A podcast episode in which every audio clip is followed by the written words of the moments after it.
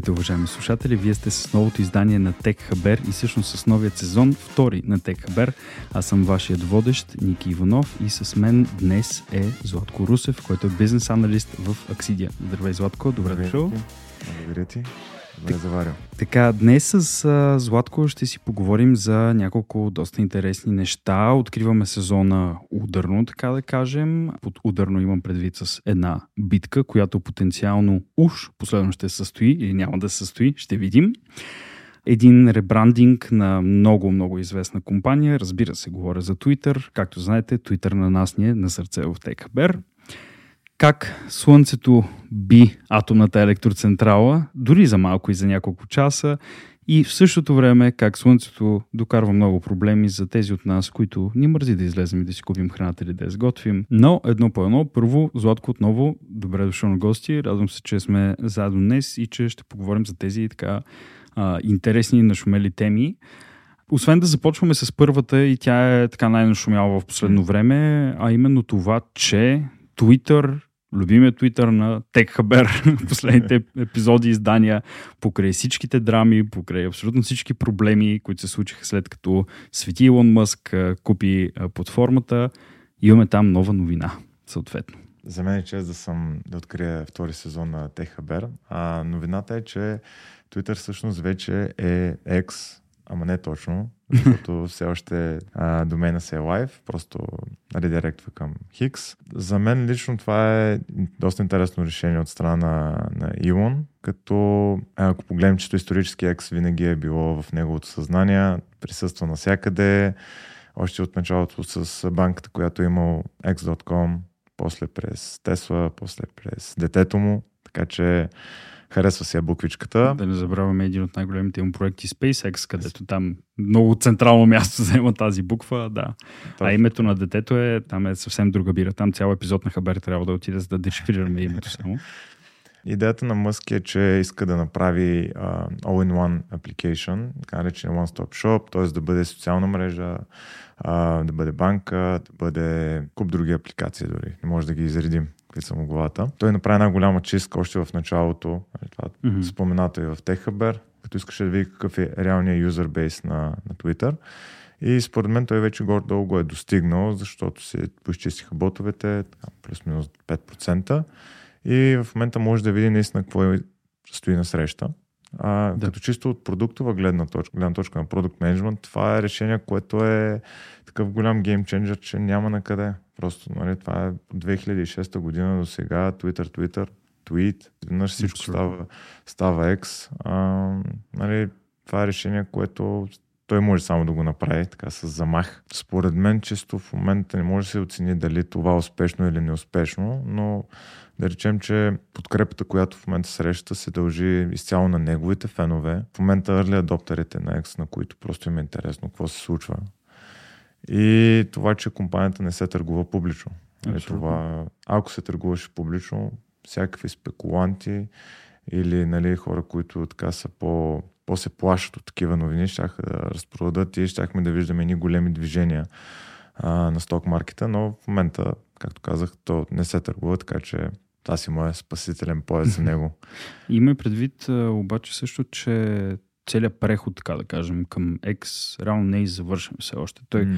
както и изненадващо започна буквално за една нощ, защото mm. дори служителите на Twitter от това, което разбрахме, не са знали за тази промяна. Yeah. Те буквално са разбрали по някакъв вътрешен канал предната вечер преди да се случи това нещо а, било то за защита от лик на информация или какво ли не друго. Mm. А, но то не се е и случило напълно, защото да, ако си инсталирате приложението на Twitter вече X, съответно ще виждате новото лого, след като го апдейтнете ще виждате новото име. Но в същото време, ако влезете в своя браузър и напишете x.com, това ви препраща към Twitter. Ако напишете twitter.com, той ви препраща към twitter.com x. Да. Още не е съвсем завършено на 100%, но това сякаш е една такава стъпка към това, което казваш и ти. Една бъдеща платформа, където той иска да обедини много неща на едно. Той самият не е казал все още какво точно ще представлява, но има една такава визия. Нали, все пак се води визионер човека, т.е. mm-hmm. когато се разхвърля доста наляво надясно. Той има една визия, която казва, аз искам това място да обединява хората, които имат общи интереси, и М. не само общи интереси, имат неща завършени и така нататък.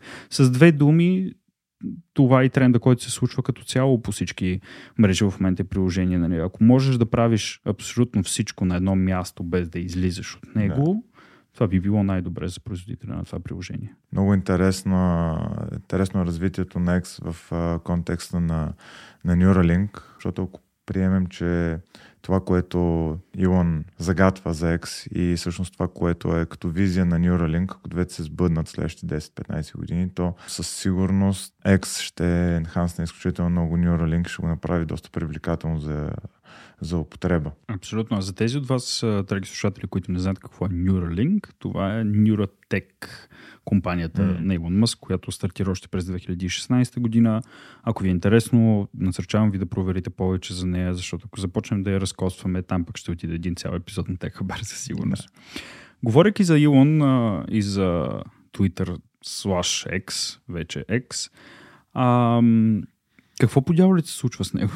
Защото нали, ам, става въпрос за битката им с Марк Закърбърг. А, става въпрос за това как в последно време те ще се бият, после няма да се бият. Никой всъщност не знае какво се случва там, освен тях самите. На мен дори на моменти, ако щеш, ми намирисва малко на един много-много добре направен пиар цялото нещо, защото... Добре, окей, връщаме назад лентата. Какво се случи за тези от вас, които не знаят? В последните дни, седмици вече се случва следното нещо. Илон Мъск казва, аз искам да се бия с Марк Закърбърг в класически кейдж, кейдж матч тип ММА, Да. Нали, да се млатят, да видят кой е по-добре и така нататък. В началото, разбира се, всички казват, хаха, окей, Илон Мъск иска да се бие с Марк Закърбърг, ясно, защото X, Тред съответно, които пуснаха от Мета и всичко беше много забавно. До момента, в който той не каза, не, не, аз наистина искам да се бия да, с него. Дедикейтна се. Дедикейтна се сериозно. Марк Закърбърг каза, чак сега, наистина ли? Да, наистина. А, окей, добре, дай тогава ще се бием. И в следващия момент, ам, добре, дай да сетнем дата. Добре, ще вкараме и Дейна Лайт, за да е всичко. Легит ще го направим с благотворителна цел. После Мъск казва, «М, знаеш какво, М, аз сега тук трябва да си правя някаква операция на врата. Следващия момент, ама не всъщност, дай ще се бием.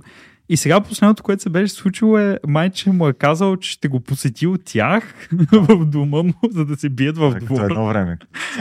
Да, да, да, ела пред блока, нали? Кажа едно кой едно кой е. пред блока, да. Много странно става там, наистина не знам какво се случва там. Сигурно се е забавно обаче. Ами там, а, честно казано, както ти каза, back and forth са, ще се бият, няма да се бият. В момента има неймдропинг с Италия, в Рим ще се бият, говорят с а, министъра на културата в Италия и в общи линии то си е доста трудно за проследяване, ако това се случи, такава битка. Какъвто и да е формат, няма значение дали ще е бразилско джуджицу, дали ще е ММА, дали ще е федербал, то това ще е наистина най-гледаното спортно събитие на всички времена. Със сигурност Да. очакванията са, че ще е три пъти по-голямо от най-голямото, което е било 2017 година Конор Макгрегор срещу Флойд Мейведър. Моето лично мнение, освен че ще бъде най-голямото спортно събитие, нали, съгласен съм, като човек, който все пак тренира боен спорт, цинклан съм по бразилско джуджицу, мога да кажа, че това ще е най-скучният матч, а, който а, някога е гледан, нали, чисто от спортно-техническа гледна точка, това събитие няма никакъв смисъл. Нали. Това са двама аматьори, които дори не тренират и така го кажем състезателно. Ако трябва да направим все пак някакъв файт анализис, Марк според ще вземе матча от всякъде, защото има повече опит. Нали, тренира бразилско джуджицу и ММА от година и половина, по-млад е. Гледайки снимките, значително по-атлетичен от Илон Мъск. И Илон има типичната структура на датбот. И в едно видео обясняваше, че всъщност неговата стратегия е да легне като морж върху Марк, да го затисне и да го спре въздухът. Да, най-интересно, най-интересното е, че всъщност най-печелившата страна от този диспут се оказва ММА и бразилското джуджитсу чисто като спортове, защото Мгм. добиват голяма популярност и всъщност това е пътя към а, масовост на тези два спорта. Въпреки, че има доста звезди, които казват, ма то това е подигравка с спорта, то не е правилно, обаче пък in the end of the day, ако това ще привлече повече трениращи, то това се е печалба. Абсолютно. За всеки един спорт е така, когато се популяризира от е, известни личности, които не са професионални атлети mm. в него, обаче се занимават и това са, са си двете магични букви пиар, нали, в крайна сметка. Да. Всичко опира до това. Интересното тук е, че те казват, Илон Мъск тренира с звезди в, в сферата. Също така Марк Закърбърг беше поснал снимка с двама UFC шампиони, да. че го подготвят въобще. Работата изглежда много сериозна и някак си тъкмо, когато сме готови, кажем, окей, добре, явно ще се случи. Те казват, нали, явно няма да се случи. По този повод, всъщност, Закърбърг беше поснал преди два дни в Трец, че преди два дни от настоящата дата, когато mm. записваме, разбира се, в Трец, че едва ли не всички може да се съгласим, че Илон не е сериозен, време е да продължим нататък с животите си, предложил му е истинска дата, Дейна Уайт е предложил да, направи, да го направи това нещо реално и да е съвсем mm. истинско, да е за благотворителност. Обаче, според Марк Закърбърг, Илон Мъск просто отказва да потвърди дата, после казва, че има нужда от тази операция, която споменахме, дали има или няма, няма как да знаем. Сега го е питал последно да направят е, такъв практис раунд в двора да. си. Някакви такива странни неща се случват. Това връщат аферата на Кимбо Суайс и в дворовете. Просто много, много интересно, много интересно се развиват събитията тук покрай тази новина. Ще продължим да я следим. Ако все пак се случи това нещо, аз бих се съгласил с теб, че чисто от технически от спортна гледна точка може би няма да е най-интересното нещо на света, обаче факта, че виждаш двама човека, които са толкова извън елемента си, един срещу друг изправени, на практика ще бъде на принципа на римските боеве. Просто дай на хората сир, сир хляб и зрелище и гледай какво става. Добре, а, говорейки за разни разгорещявания, да се върнем към горе-долу едно от най-горещите неща около нас, а именно Слънцето. А, нещо много интересно се случва на 1 август и това е, че за първ път, всъщност в България, соларните фотоволтечните, така да ги наречем, електроцентрали, паркове, който Мощности, иска да. да ги нарича, да, а, надминават като производство на мощност адско злодои, което е впечатляващо. Да, случва се в 12 часа на 1 август, за няколко часа само, обаче за този кратък период от време те произвеждат 38% от електричеството, което България използва на фона на 37% произведени от ядрена енергия. А малко продължава се едно някаква лоша новина, споделихме така в 12 часа точно. Да, да, да. А, всъщност, изключително добра новина, бих казал. Това не е граничен случай, а, защото в момента АЕЦа работи с двата си реактора, нали, не, не е имало някакво прекъсване и да речем, че просто е някакъв моментен спад. Не реални са числата. Това ще се случва по-често, като липса официална статистика за 2022 2023, но често като а, прогнозна оценка от началото на 2023 до този момент соларните мощности в България се увеличили с между 10 и 20%. А пък ако имаме за цялата година плюс 22, може да видим и трицифрен ръст прямо 2021 и 2020. Като нали, ние виждаме едната, едната страна на монетата, именно повече ток, зелена енергия, диверсификация на източниците на ток. Но има и друга страна. Трябва да помислим и върху ефекта върху природата, който имат тези соларни паркове, защото те често се слагат върху земеделска земя и трябва да се замислим всъщност каква е цената, ако там се гледа земеделска продукция. Също така е интересно какво ще се случи след няколко години с тези панели, с тези соларни паркове, защото все пак те имат някакъв живот. Именно. Дали ще се подменят, дали ще се намалят мощности, ще се разширяват. Има голяма динамика, която все още не е ясна. Нещо, което на мен ми е ясно, всъщност какво става с земята под тези соларни паркове след, да речем, 15-20 години. Е годна ли е все още за... Позваема ли е, да, да. земеделие най-малкото. Точно да. Като пример, най-голямата а, фотоелектрична централа в България откри върти тази година. Това е Верила. Тя се разпростира на 1300 декара и върху тези 1300 декара има разположени 220 хиляди панела, които се очаква да произведат 123 а, мегавата електроенергия. Няма някакъв единен план за развитие в момента в България, къде точно се поставят тези големи паркове. Обикновено това са частни инициативи на върху земя, която на времето е била общинска, била разпродадена. Mm-hmm. И пример с а, Верила е, че земята е продадена през 2006-2007 година И ето чак сега се строи. И няма някаква предвидимост, няма единна, единна политика на държавно ниво, съответно за да се планират тези соларни паркове, съответно се оцени въздействието върху природата. Да, няма, няма някаква регулация на цялото нещо, защото то, то е хубаво и е за хубаво, разбира се, но в същото време тук трябва да се замислим за, за бъдещето. Трябва да погледнем напред в годините и, както и ти каза, да, да си дадем една ясна равносметка за това, че да, тези панели правят много добро, произвеждат уж чиста енергия да. и, и така нататък. Обаче в същото време последствие какво се случва? Защото, както казате, имат някакъв лайфспан, някакъв живот имат и като им приключи този живот, да кажем, че могат да се махнат, могат да се остават, могат да заменят, mm-hmm. могат да се преместят. Даже си говорихме преди да запишем, че дори го има и това като възможност, като цяло да се премести на друго място. Математиката не е проста, разбира се, обаче да си кажем, окей, тази чиста енергия равна ли е по сила на това, което можеше да се произведе или да роди да. тази земя под него. Всъщност слънчевата енергия може да го обвържем с Слънцето и да стигнем и до новината на госта за днес. Златко, каква е твоята новина на госта за това издание? А, моята новина е, че горещата вълна, която преминава в Европа, през Европа, юли и август месец, всъщност има интересно влияние върху доставките на храна и хранителни продукти. През пандемията бизнеса, който е свързан с доставка на храна и хранителни продукти, той се разви експоненциално и стана много по-лесно, много по-достъпно, много по-разнообразно си поръчаш храна за вкъщи, офиса, село и където и да е. Ебак за последните две години са разраснали с между 300 и 500%, което е Впечатлява. Вау. Да.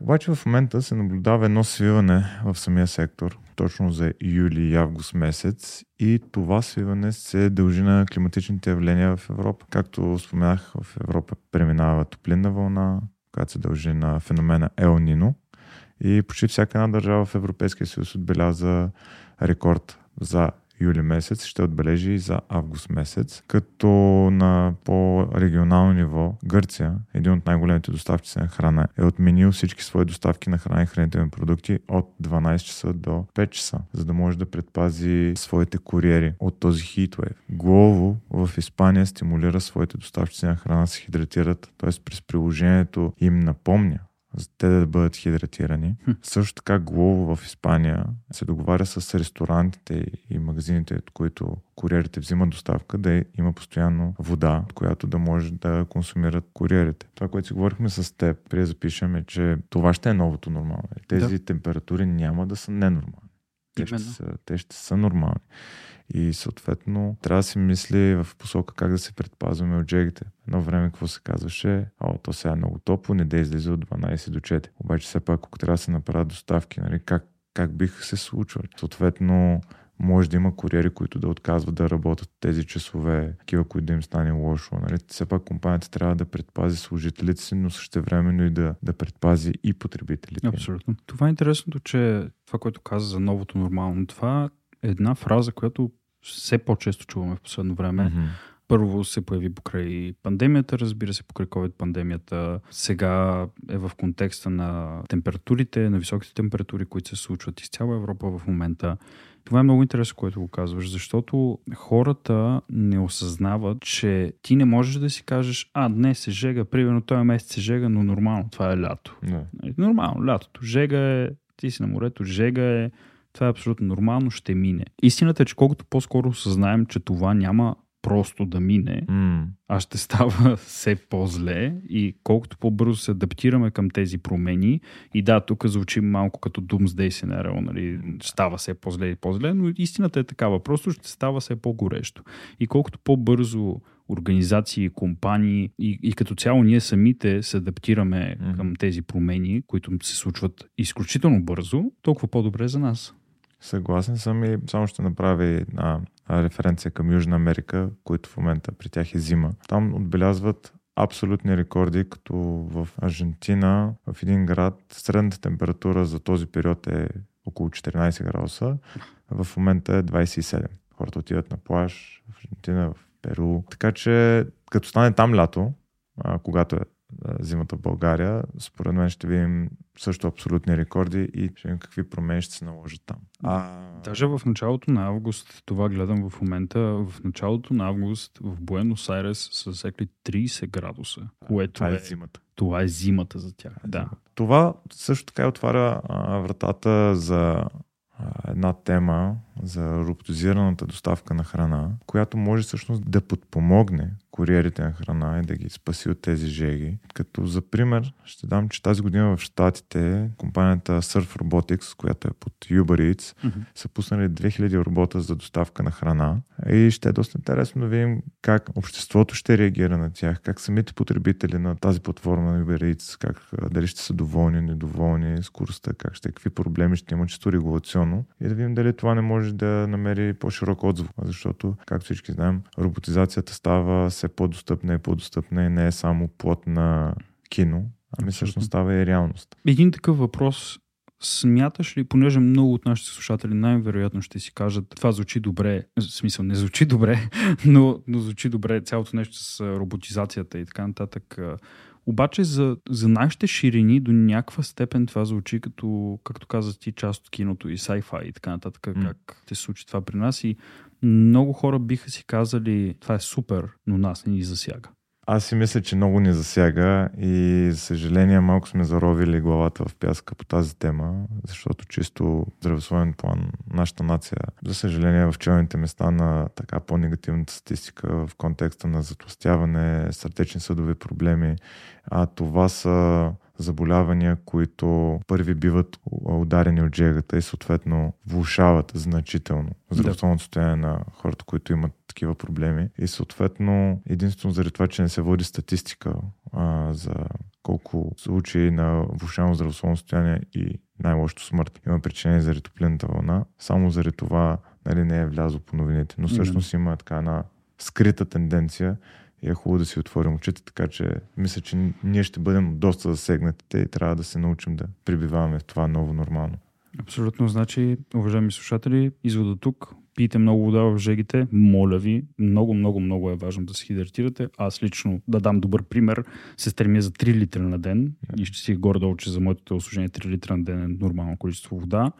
Така че пийте много вода, я ще горе-долу окей. Разбира се, тук не казваме за съвсем строги режими, които също не са полезни за вас, но я ще горе-долу окей. Гледайте да се движите след работа вечер, нищо не пречи да излезете за половин час разходка най-малко, почва се от малко. И така, Искам много да благодаря на Златко, че беше с мен днес. За мен беше изключително удоволствие. Благодаря и на вас, уважаеми слушатели, че бяхте днес с нас. Не забравяйте да коментирате вашата любима новина от изданието, да споделите вашето мнение с нас и разбира се, не забравяйте и следващия път да бъдете с Тек Хабер, за да си имате хабер. Чао от нас!